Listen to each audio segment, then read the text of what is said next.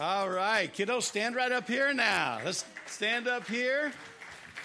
Moms have a special way of looking at everything, and we want to we want to pick out three moms. And so um, Miss Pat has a basket here, and Miss Olivia is going to help you pick out a name. And uh, so just reach in there and grab one, and Miss Pat, let us know who that is. That would be Patricia Hutchins. Wow, Patricia Hutchins. How about that? There, that was almost rigged, wasn't it? All right, we're going to pick out another one. That would be Victoria Shea. Oh my goodness. okay. I don't know. This one better not be Miss Pat. That's all I got to say. That would be Miss Jenny Hodgson. All right, Jenny. Would you take this to her, please? Let's give them a hand. All right. God bless you guys. But guess what? We're not going to leave anybody's mom out because I have this for you and you and you and you and you and you. Some moms are going to get more than one. And you and you and you and you and you and you and you, and you, et two. There you go. Here you go. Here you go. And here's one for you. There you go. Now, these are very special, and in a minute you're going to give them to your mommies.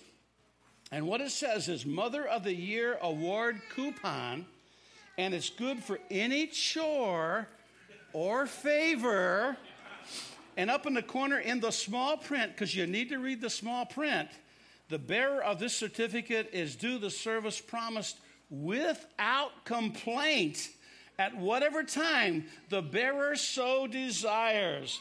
The expiration date there is no expiration date, and it's from your First Baptist Church kid. So take those to your moms right now, and then after that, go ahead and go to your class, all right? Everybody take them to your moms. Oh, Grant, here you go. We need one. And Gabe And Gabe and Michael, they're a little, you know, I mean, I ran out. I'm so sorry. All right. All right, moms, you can put those to good use.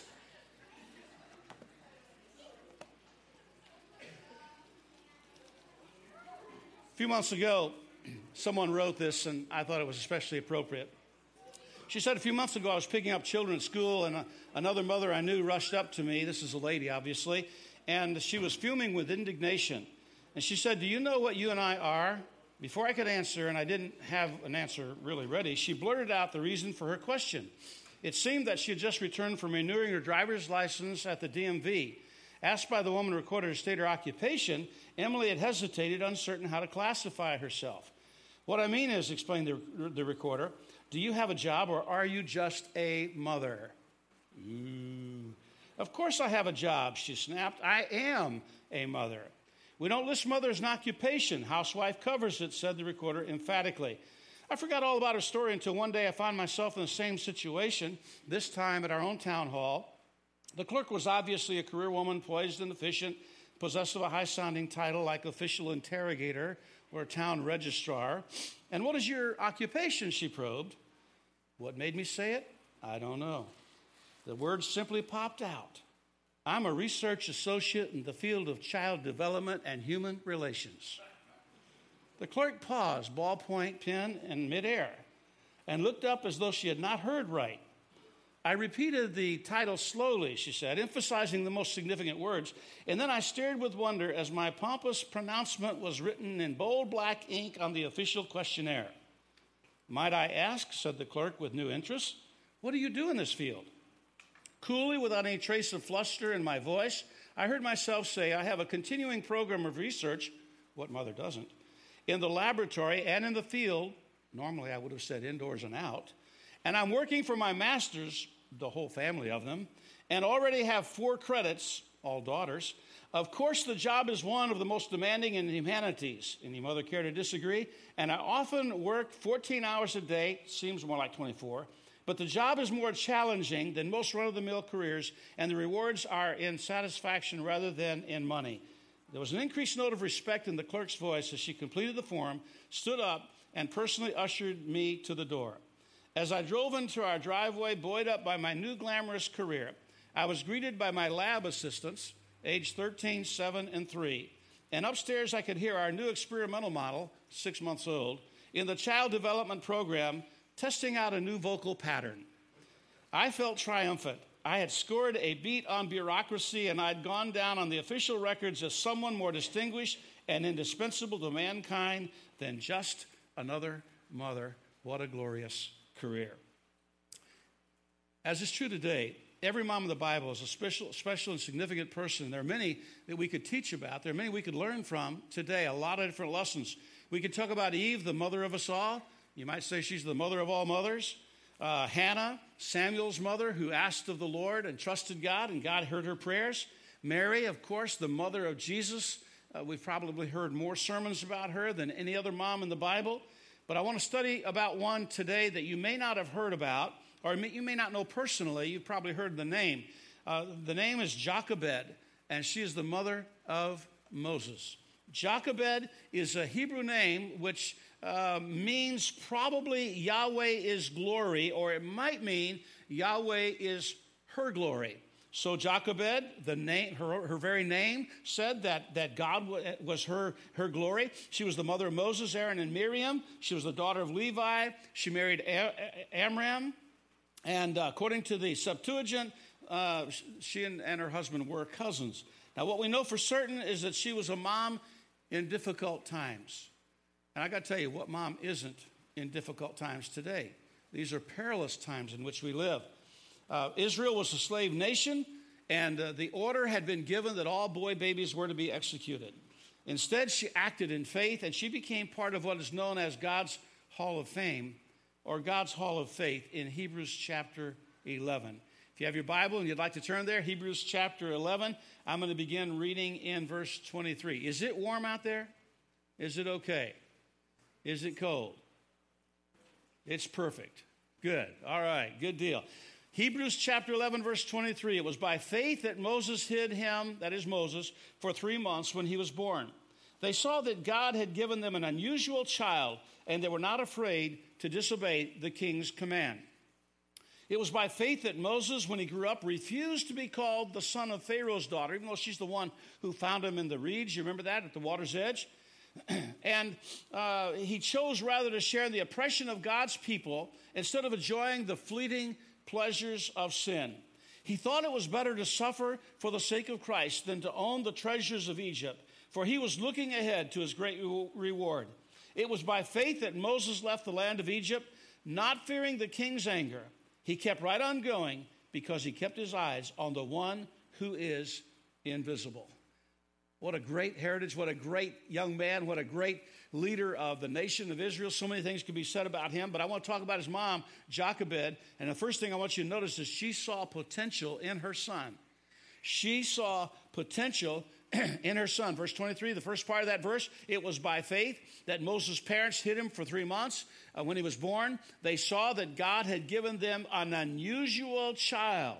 He was an unusual ch- child. I don't know any mom who doesn't think that her kids are unusual. I don't know any mom who doesn't think their kids are beautiful. I have seen some ugly babies whose moms thought their kids were beautiful. Oh, preacher, there's no such thing as an ugly baby they're just unusual. And so he was unusual. Uh, and, and the Bible, and the Amplified Bible says exceedingly beautiful. Well, that's okay, that's different. Or in, in the NIV, it says he was a fine child. In, in the AV, it says goodly. He was a goodly child. And in Acts chapter 7, verse 20, exceedingly fair. About this time in the NLT, the man and woman from the tribe of Levi got married. In Exodus chapter 2, the woman became pregnant, gave birth to a son, and she saw he was a special baby and hid him for three months. So these were the reactions of loving parents. They knew that, that Moses was a gift from God, they knew that child was special. And I'm going to tell you something, as was, as was shared with us very, very uh, powerfully on Thursday night at the community prayer meeting. Uh, I'll tell you what, every baby is special. Every baby is ordained by God. Every baby, you know what? The circumstances of how the baby came to be uh, uh, don't interfere with the fact that that child is special. God is the one who gives life. It's not a man or woman who give life. It is God the one who gives life. And He is the one, Psalm 139 says, knit us together in our mother's womb. He is the one who saw everything about us before there was any of us. He is the one who knew all of our days before there was even one of them. And so uh, every life is special. Every baby is special. Every baby is unusual in a good way. There are no throwaways. There are, and, and Thursday night he shared with the, this idea that here, um, here 2,000 years ago, there was an unwed teenage mom who went to visit her menopausal. Um, uh, what, what's the relationship there? Cousin who was also expecting. And that menopausal cousin would have been told, you at your age, it's dangerous to have a baby. At your age, there's, there's a good chance the baby's going to have some problems. And you ought not to have that baby. And yet, and yet she did. He became John the Baptist, and uh, Mary had her baby as a, as a teenage uh, mother, and, and he, he, became Jesus the Christ, the Savior. And so, you know what? Two high risk pregnancies uh, that uh, might have uh, had them aborted uh, 2,000 years later. They became, who knows what giants for God and for the causes of humanity, as lives have been snuffed out. So that's a big issue. It's a huge issue. This idea of the sanctity of human life. They knew that he was exceedingly beautiful. They knew he was a fine child. They knew he was a goodly son. They knew he was exceedingly fair. They knew he was an unusual son. God was going to do something very special. And so, because of that, uh, they, they realized he was a gift for God. And thank God for loving moms who think you're a special child and see potential in you when you feel like you have none. I had such a mom. I wish y'all could have known my mom. Uh, she was my first cheerleader. As I suspect many of you, your mom was your first cheerleader. And, and I don't mean to be, I don't mean to be, um, this to be a heretical statement, but your mom was the first God you ever knew. And of course, she's not God, but she was the first authority figure. She was the first powerful one. She was the first person who loved you, protected you, took care of you, gave you life. She was, in effect, a small God to you.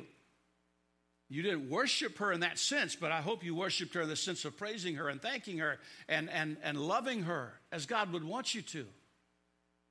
Later on, she maybe is the one who told you about the true and the living God, the only God worthy of worship and praise and honor and glory.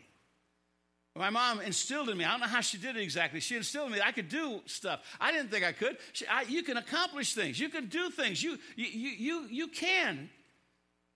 My children have such a mom. My wife is that kind of mom to our kids and to our grandkids, I believe, too. Moms, every one of your children is special and your encouragement, you don't realize how valuable it is. It may be just something you say kind of haphazardly or kind of off the cuff that may stick with that young man, stick with that young lady for the rest of their lives and become an impetus to cause them to go on to be what God wants them to be. Moses' mother loved him as he was and expected great things from him. A child should always be treated as a blessing and not a bother.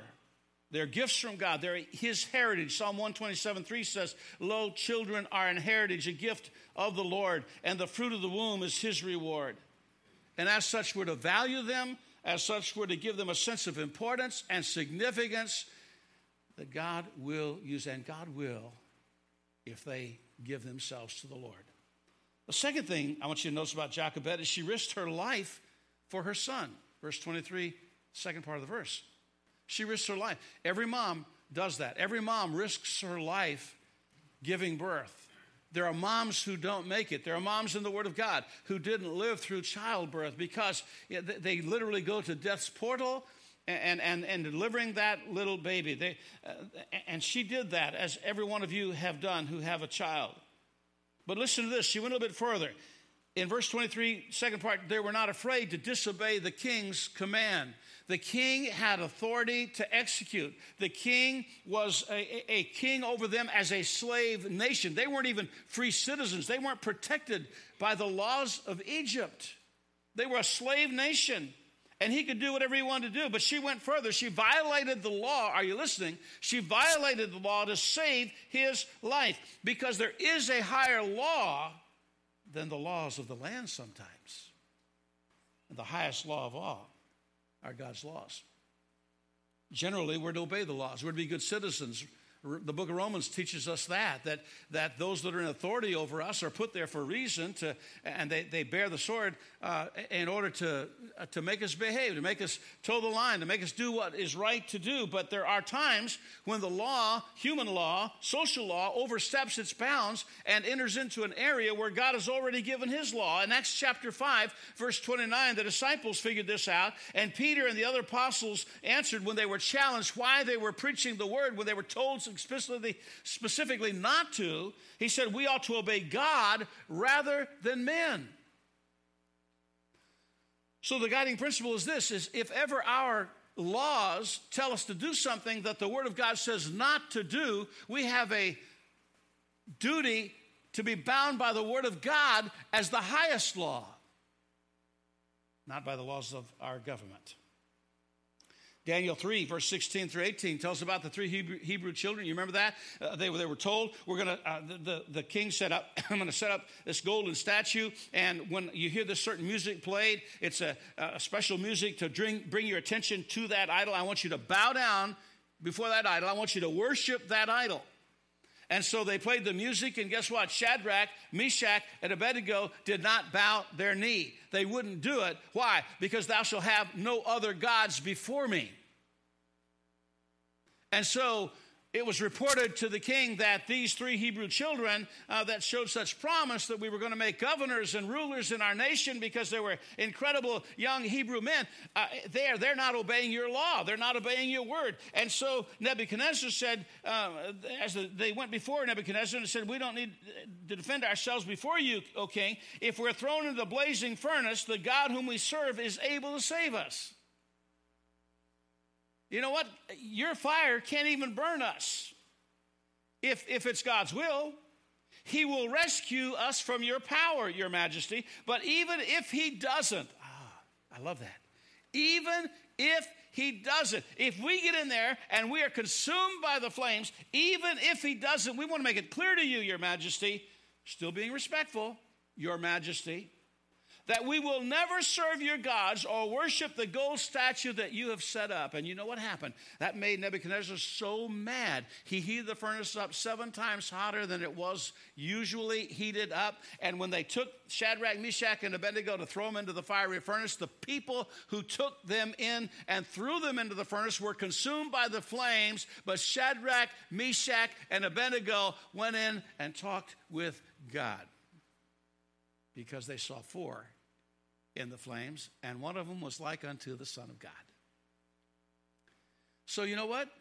If you don't obey the laws that contradict the laws of God, God can deliver you. But if you don't, if you don't, it's still right to obey God. Later on, they made a trap for Daniel, who was of the same persuasion spiritually, and they said, We're going to throw you into the den of lions if you don't do what we say. And it was contradicting the, the laws of God. So he, he, he didn't cease his praying, as was his custom, because every prayer was supposed to be made to the king. That was the law that was passed. And he wasn't going to do that. He was going to pray to God only. And he opened his windows and he prayed several times a day, as he was always wont to do. And they reported him and they threw him into a den of lions. And every one of those lions looked at him and said, You know, I just feel full all of a sudden. I'm just not hungry one little bit. And so all night they spent the night, Daniel and all the lions. And the next morning, the king says, Daniel, are you all right? Because the king didn't really want to throw him in there, but was, he was tricked into it. And Daniel said, I'm fine. Long live the king. I'm fine. They took him out. They threw the guys who made the bad law in there, and they were consumed before they hit the pit, the floor of the pit. I'm just saying, God can. And God is still powerful today in 2016. God can still do what he wants to do in 2016. She was fearless. She hid her son for three months. Ladies, how in the world can you hide a little baby who's a week old or a month old or two months old or three months old? How in the world can I mean, cry and whine and want its mama and, and, and all of that? How could, how could that have happened? But the Bible says they were not afraid to disobey the king's command. And guess what? In verse 27 of Hebrews chapter 11, Moses, when he grew up, was not afraid of the king's anger because his mom had taught him don't be afraid of what people can do to you, be afraid of what God can do to you. Do what God says. So she saw potential in his life. She risked her life. The third thing, she imparted faith to her son.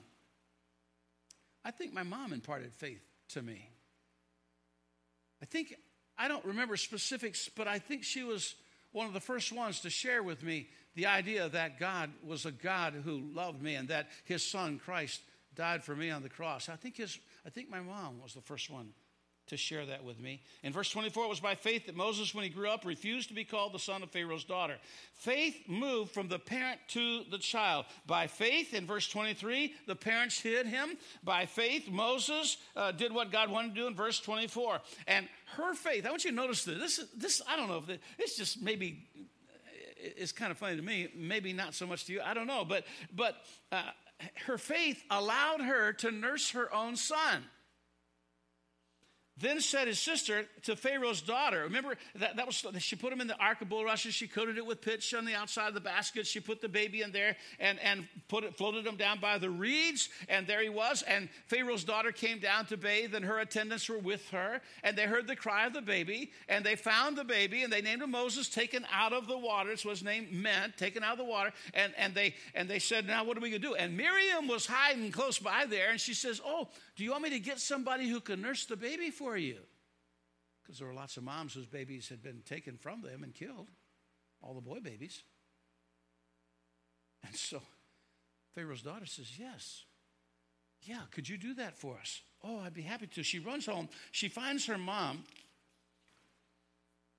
And, and Pharaoh's daughter said, Go. And the maid went and called the child's mother. And Pharaoh's daughter said to her, Take the child away and nurse her for me. Now, here's the part I like and I will give you wages. Hey, is that a deal, mom? I will pay you for nursing your own baby, is what Pharaoh's daughter said. I will pay you. So not only did she just have her son and nurse her son, even in the light of, of those of the terrible edict and laws that were passed, now she gets paid for being a mom. And the woman took the child and nursed it, and the child grew, and she brought it unto Pharaoh's daughter, and he became her son. And she called his name Moses, for she said, Because I drew him out of the water. So Jochebed, in my opinion, nursed him with more than milk. She nursed him with faith. She was able to teach Moses about his people and their ways while being paid to do it. See, Moses had a sense of destiny because his mom and dad said, You have a sense of you, you, have a destiny. And it was wrapped up in his faith, and he knew he was there for a reason. He knew he had been spared for a reason. A lot of his contemporaries had been put to death, but he was alive. Patient and loving instruction had built a faithful son. So Jochebed saw potential in her son. Jochebed risked her life for her son. Jochebed imparted her faith to her son. Last point, she enabled her son to see life through spiritual eyes. It's one thing to see life through physical eyes, it's another thing entirely to see life through spiritual eyes. He chose to share, listen to this, as a young man, he chose to share the oppression of God's people instead of enjoying the fleeting pleasures of sin. I'm going to tell you something, young men. There are a lot of sins out there. There are a lot of things you can get involved in. Overwhelming numbers of Christian, professing Christian men are addicted to pornography or look at pornography. An amazing number of people in the ministry look at pornography. There are a lot of temptations out there. Maybe yours is not that. Maybe yours is materialism. Maybe yours is, is inability, it seems, to tell the truth and is lying is just a way of life. I, I don't know what it is, but there, there are sins out there and there are pleasures in sin. I, I'm not going to lie to you. There are pleasures in sin, but I'm going to tell you something. It's like Jamie told us yesterday as he took that really long piece of rope and, and on one little section there's a, there was a blackened out place. That's your life. This is eternity. What a shame to live for this much of your life when you've got forever to live for. Pleasure in sin, but it's for a season, it's for a little while. We watched something the other night we had never watched um, about the 60s, about our generation. And, and, and I was reminded all over again, you know, we, we find fault with, everybody finds fault with succeeding generations. Right? I mean, you know, you just do. But you know what, man? Our generation was, was decadent in the 60s. Turned from God. Sex, drugs, and rock and roll. That's what they called it. Haight-Ashbury, all that stuff. I, it, I, we, I thank God. I was in Bible college during that time. I thank God I was. A lot of that stuff I didn't know went on. Sins, pleasure lasts about that long. Consequences are forever. So he chose to share the oppression. What, a, what an unusual young man. I would rather be oppressed with the children of God than, than enjoy the, the, the short lived pleasures of sin. Oh, by the way, wait a minute. It's not only the pleasure from sin that's short lived, it's the suffering that's short lived. because if, Jamie, we suffer the whole lifetime on this earth and we have eternity, life without end, to live with our God, blessed are those who are persecuted for righteousness' sake. Moses believed in eternal riches with the Lord. Verse 26 he thought it was better to suffer for the sake of Christ than to own the treasures of Egypt, for he was looking ahead to his great reward. And we're not talking about just anybody here. Because he was Pharaoh's daughter's son, I don't know where that fell in the in, in, the, the chain of command and, and the kingship or pharaohship or whatever it was called i don't know but, but certain, certainly he had opportunity not just for a little bit of the, what the world has to offer but for a whole lot that the world had to offer but he knew in his heart eternal riches are more important than temporary pleasures and he learned to walk by faith trusting god in a difficult time and he learned this from a godly mom. So let me wrap it up with this. Here's the reward for, for a mother's faith. So, moms, take heart in this, okay? Moses turned out not just pretty good, Moses turned out extremely well. He was chosen by God to lead the people of Israel out of slavery. He was the one who took them out of Egypt. What a difference from Proverbs 10:1 that says a foolish son is the heaviness of his mother. The need today at First Baptist Church, the need today for the churches in Coronado and the churches in California and the church in the United States of America, church anywhere, is mothers who will train their children to trust in the Lord no matter what. And mothers who believe that their children are unique gifts from Almighty God. And mothers who will instill in their children a sense of destiny. The little things you say, Mom, go a long way and moms who will love their children. So I invite you who are moms or potential moms, or maybe you're not a mom, but you, you, you have influence over some children. You have influence over some kids, grandkids. I'm going to I'm going to encourage you to dedicate yourselves to that task. Maybe rededicate yourselves to that task, to trust God for your salvation if you're not saved, trust God for their salvation if they're not, and to dedicate your children and yourselves to the Lord Jesus Christ. So, would you bow your heads, please? Every head bowed, every eye closed. I want to ask this first of all Every head bowed, every eye closed, no one looking around, no one embarrassing anybody. But how many would say, how many of your moms would say, Preacher, I want to right now, right where I am, I want to rededicate and recommit myself to being the very best mom that I can possibly be. Would you raise your hands up real high? Hold them up real high. Keep them up for just a moment. God bless you, folks. Thank you. You can put them down. Let me ask this question How many are here you're planning on dedicating your child or your children to the Lord today? Let me see your hands. You plan on, in this service, you plan on dedicating? Okay. Let me ask one other question. Is there anyone here who says, Preacher, you know what? Before I do anything else, I need to make certain of my relationship with the Lord. I need to make sure that I'm born again. I need to make sure my sins are forgiven. With every head bowed, would you raise your hand up? Hold it up real high. I'm just not sure of that relationship. Our Father, so we thank you today for the blessings that you give us. We thank you for life.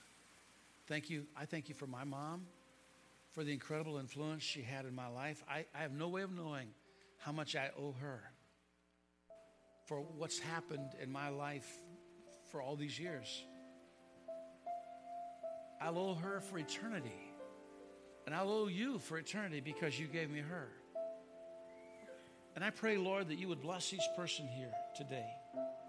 God, that we would be the men, the women that you've called us to be. And I don't want to forget dads, but this is Mom's Day, and we wanted this to be special for her. But maybe there's some dads here that need to rededicate their lives to you as well. Father, whatever it is, we pray for your will to be done in this invitation. If someone needs to be saved, that they would come. If somebody needs to join the church, they would come. If someone wants to come and pray or rededicate their lives, that they would come. And we ask it in Jesus' name. Amen. Would you stand, please? As we stand together, I'm going to ask my wife to be right down here. Rachel, if you would be down here. Uh, Nate, would you be down here? And if you're going to come, I want you to come on this first verse. If you're coming to receive Christ, if you're coming to rededicate your life, if you're coming to uh, join the church, whatever it is, you come and tell one of these counselors down here. We'll be glad to take care of it. So as we sing the invitation, come ahead right now.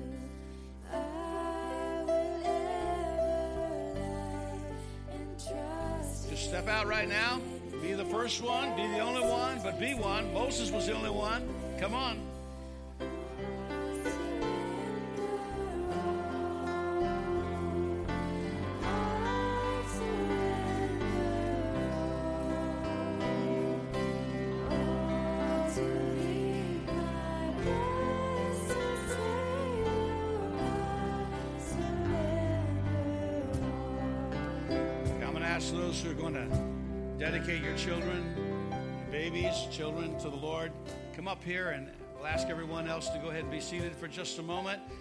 And uh, if we could have the announcements now. Yeah. Is Ryan here? He's, he's in with somebody? Okay. All right. Come on up here, Jason, Richard. Come on. Is that working? Yeah. Hello, hello. Yeah. How's that? That's good. Would you like to hear the announcements, everybody? Sure. All right, thank you. Well, it's uh, a great opportunity to get plugged in, not just on Sunday. So I'm going to draw your attention to three uh, studies that are going on right now. So first of all, Jim's already welcomed all our new f- folks there, and I'm looking around. I hope you'll come up and say hello. I'd love to meet you uh, before you go home today. Happy Mother's Day to everybody. Uh, we've got three ways to plug in right now, multiple ways to plug in during the week in God's Word. So the first t- way is on Wednesdays We've got a young couples Bible study, which is great. I actually didn't know that was happening. So who's leading that? Jake. And, uh, Jake, awesome. Thank you very much. That's going to be fantastic. It's going to be 6:30 to 8. Jake, raise your hand again. Stand up. Sit down. All right. No, no, that's the man right there. Anything? see, see Jake, and uh, uh, that's fantastic. I'm I'm now old, and, and we're getting ready on 22 years, so I don't know if we qualify, but that's fantastic. Wednesdays here at the church. Um, Dave and Jane. Dave, hello, Dave. Dave's got a small group that meets over at uh, Marty and Mila's place in the uh, K's, and Dave's back there. If you are interested, please see him. It's seven to eight thirty on uh, Thursday nights. And then Jen, you're here, right? No. Oh, she's not. Jake's better half is uh, leading the fr- uh, the uh, Friday Ladies Bible Study. That's 9:30 to 11:30 right here at the church. Um, and then, uh, and if you're looking for a little grace in motion, you can show up at 8:30, and Cindy Cindy will make you bend your body in ways that aren't natural, uh, and doing some of that that kind of stuff. Um, also, this is the uh, it, it, back in the back. We still have those books? We still, yeah. hey, Tom, grab that book there on the back, all the way in the back, all the way. Take a look at Tom back there. There's some there's some books right there. Rick Warren, Purpose Driven Life. You've heard about this, updated version of it. All families are encouraged to take one. Uh, and if you're reading along, the fourth purpose is how do you serve in ministry? And here in the church at FBC, we do have we have, definitely have some ministry needs. Um, we need folks to run the sound booth. That, that's great. We've had some folks volunteer for that. That's fantastic. The more the merrier. Therefore, they can they can be out of the booth and concentrating. I tell you though, all these kids that are going on, all the ministry that's going on there, we really need some kids, folks that are interested in, in, in, helping with the kids. It can be as simple, and believe me, I do this because that's just not my thing. I'm the seven adults. I got that's where I got to be. 8:45, and by the way, Sunday morning we're going through the Book of Revelation. 8:45 here. It's, it's a, a, really good study. We're really getting through it, but we need some uh, folks to help out with the the children's ministry. And it can be just as simple as going in there and assisting, because we always have, we teach in two. So there's a primary teacher and the assistant. If you can even just be an assistant, trust me, it's easy. I can do it. Um, that would be fantastic. Either contact me or my better half, I get to, is in there right now. Um, we really we would really like to be able to do that so we can have some continuity in that ministry. There's some times where we don't have enough folks and we just we have to even cancel class. So we'd love to have some folks do that. So I think that's all the announcements. I don't. Another thing, the bridge is going to be closed oh. next Sunday morning from 9 a.m. until 3 because of a run. So oh, the yeah, Strand the is run. the way to get here. Yes, ma'am. It's not closed, but it's just traffic's really bad. Is that what it is? Yeah, if it's a bridge run, you get one. There's a lane open, but it okay. will slow you down. Thank you. Thank you for that. You. Okay. All, All right. right. Thank you very much, Fitz. I appreciate yeah. that. And uh, Richard and Jasha here. And uh, who is this young lady right here? Paige. That's Paige. And how old is Paige? Hi, baby. Four months, going on five months. And she knows a good thing when she sees it, huh? Yeah. I know these folks. I've known them for a long, long time, and I, I, I know they love the Lord. Um, in the book of First Samuel, talked about Hannah, and she wanted a child. She wasn't able to have a child, and she made a promise to God that if you'll give me a child, I will give that child back to you. And that's exactly what she did. She was given Samuel. He became the first prophet of God, an incredible prophet of God.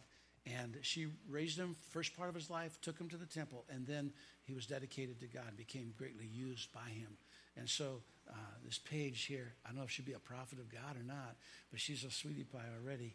And I know that uh, our prayers for her is that she will be safe, that she will grow physically, spiritually, emotionally. She'll come to a point when she knows Christ as her Lord and Savior at a very early age. And she's got some good brothers to watch over her and take care of her. And she's going to need them. Uh-huh. And, and dad, it won't hurt to be armed, okay? Because she's a, she's a sweetie. So let's pray for this family together. Would you join me? Father, we're so grateful and thankful for Richard and for Jasha, for their boys, and for little Paige here. And we pray, God, your richest blessings upon them. We pray, Father, that you would direct their steps. We pray that for Paige, that she would come to a point very early on when she understands that God loves her and that He gave her a Savior, and that she will put her faith in Jesus Christ as Lord and Master. Father, we love you. We thank you for loving us. We pray your richest blessings upon every mom here.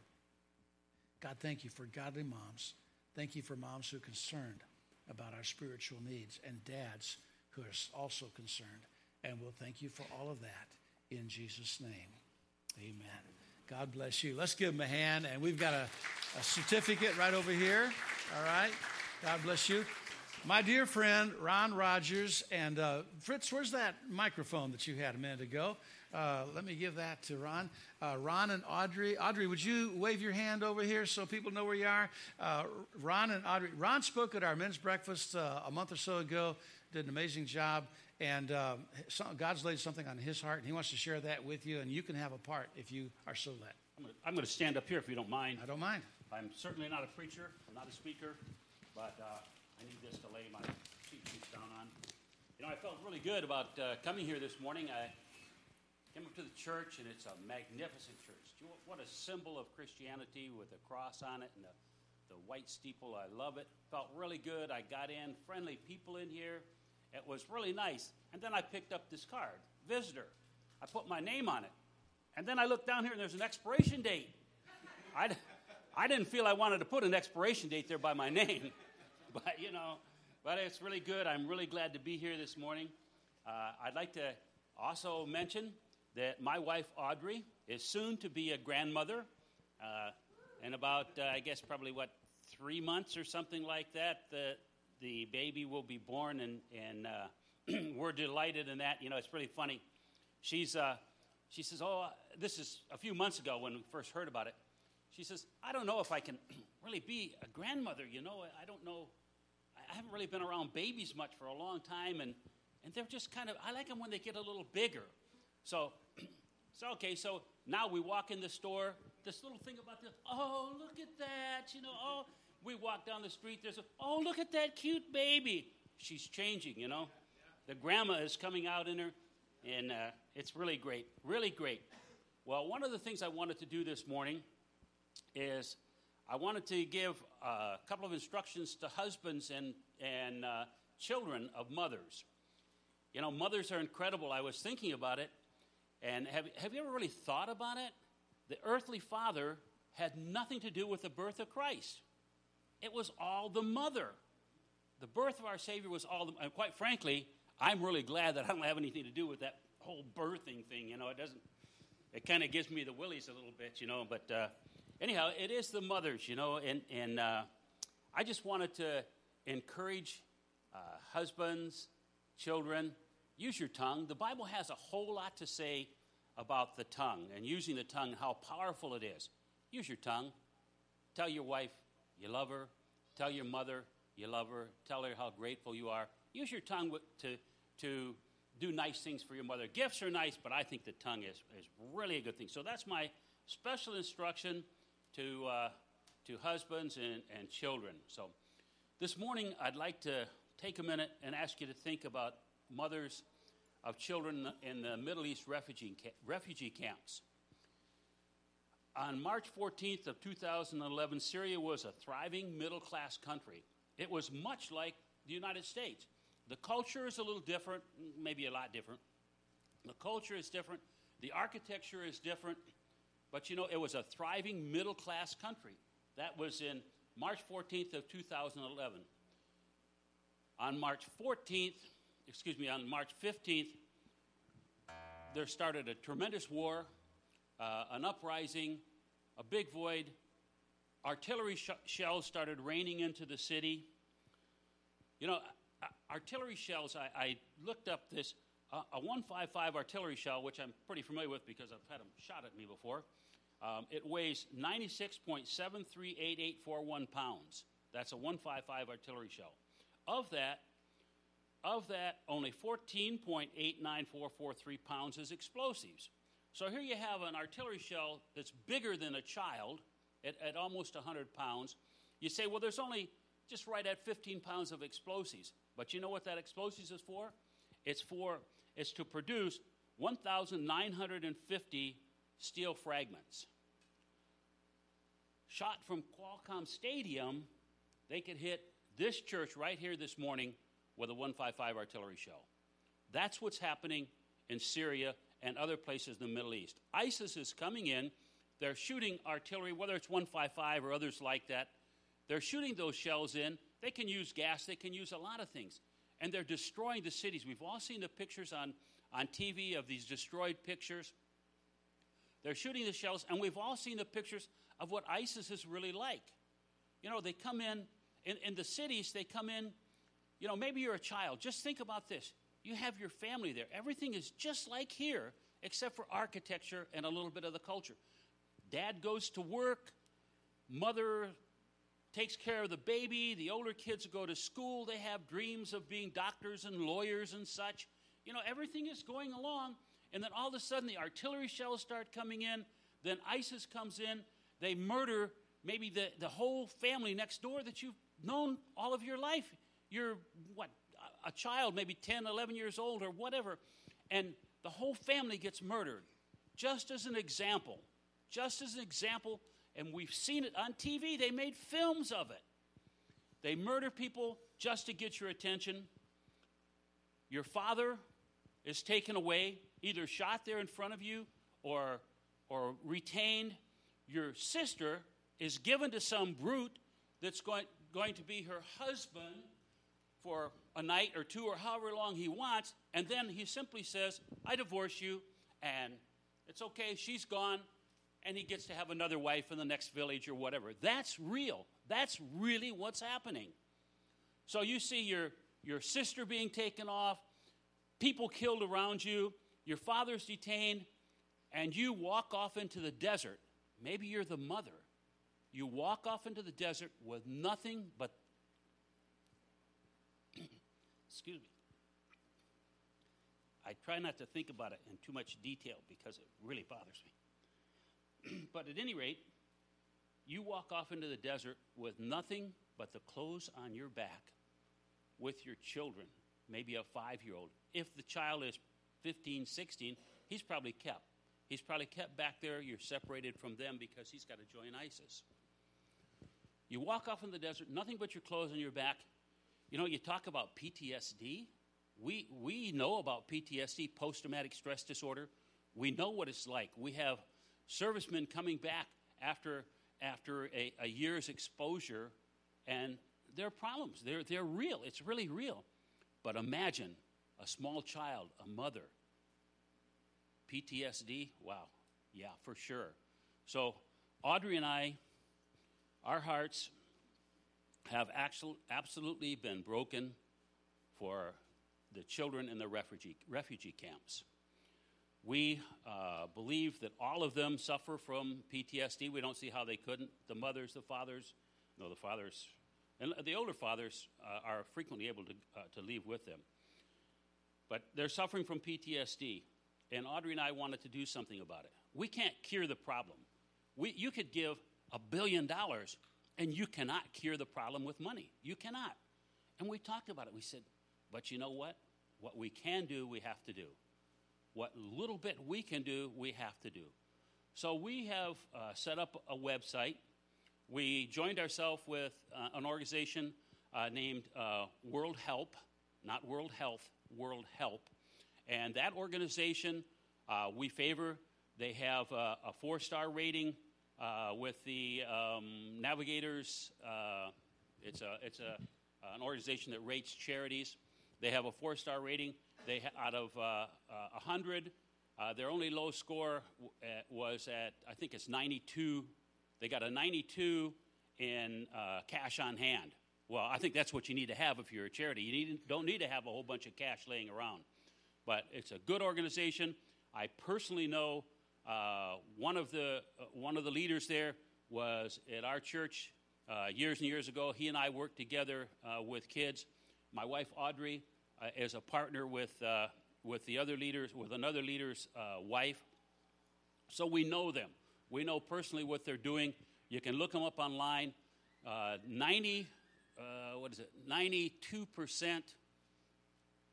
82%, 82%, I think it is, of everything it is given goes for direct support. Uh, that's, that's a very good rating. The rest of it is used for fundraising and for administrative costs.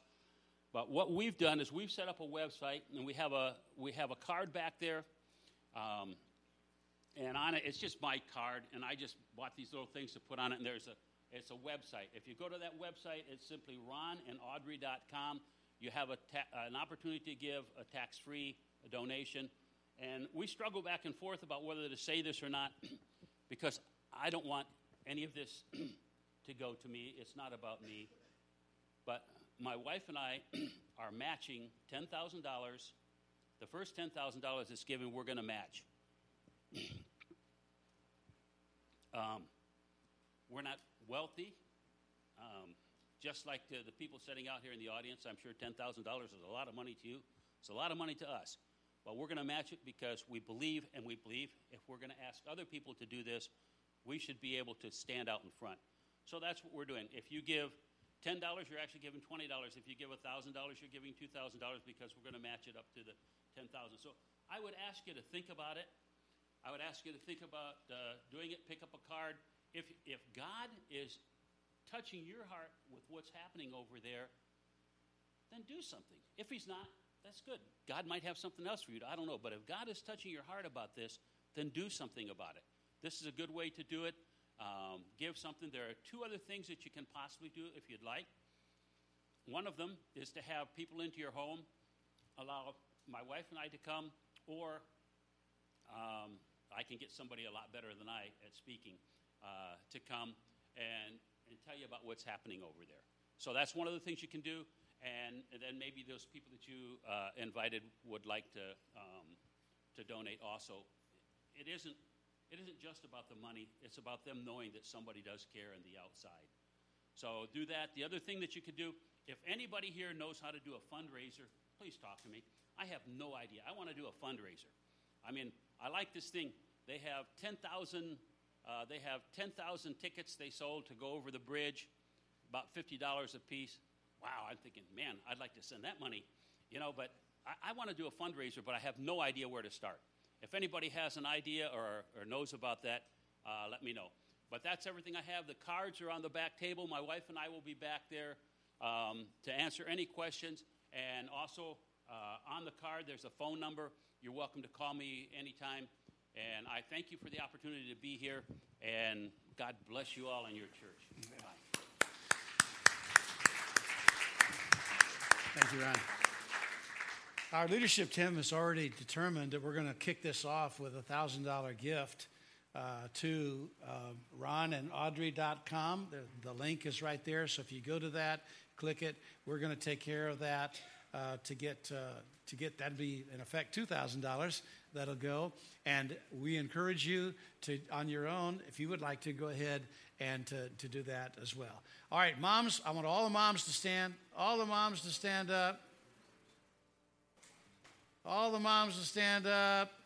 Let's give them a hand, all right? Thank God for moms. We love you. Appreciate you. May you have a blessed day. God bless you. You're dismissed. Thanks for being God's house today. Now take care of mama. Be good to her. Day is coming up.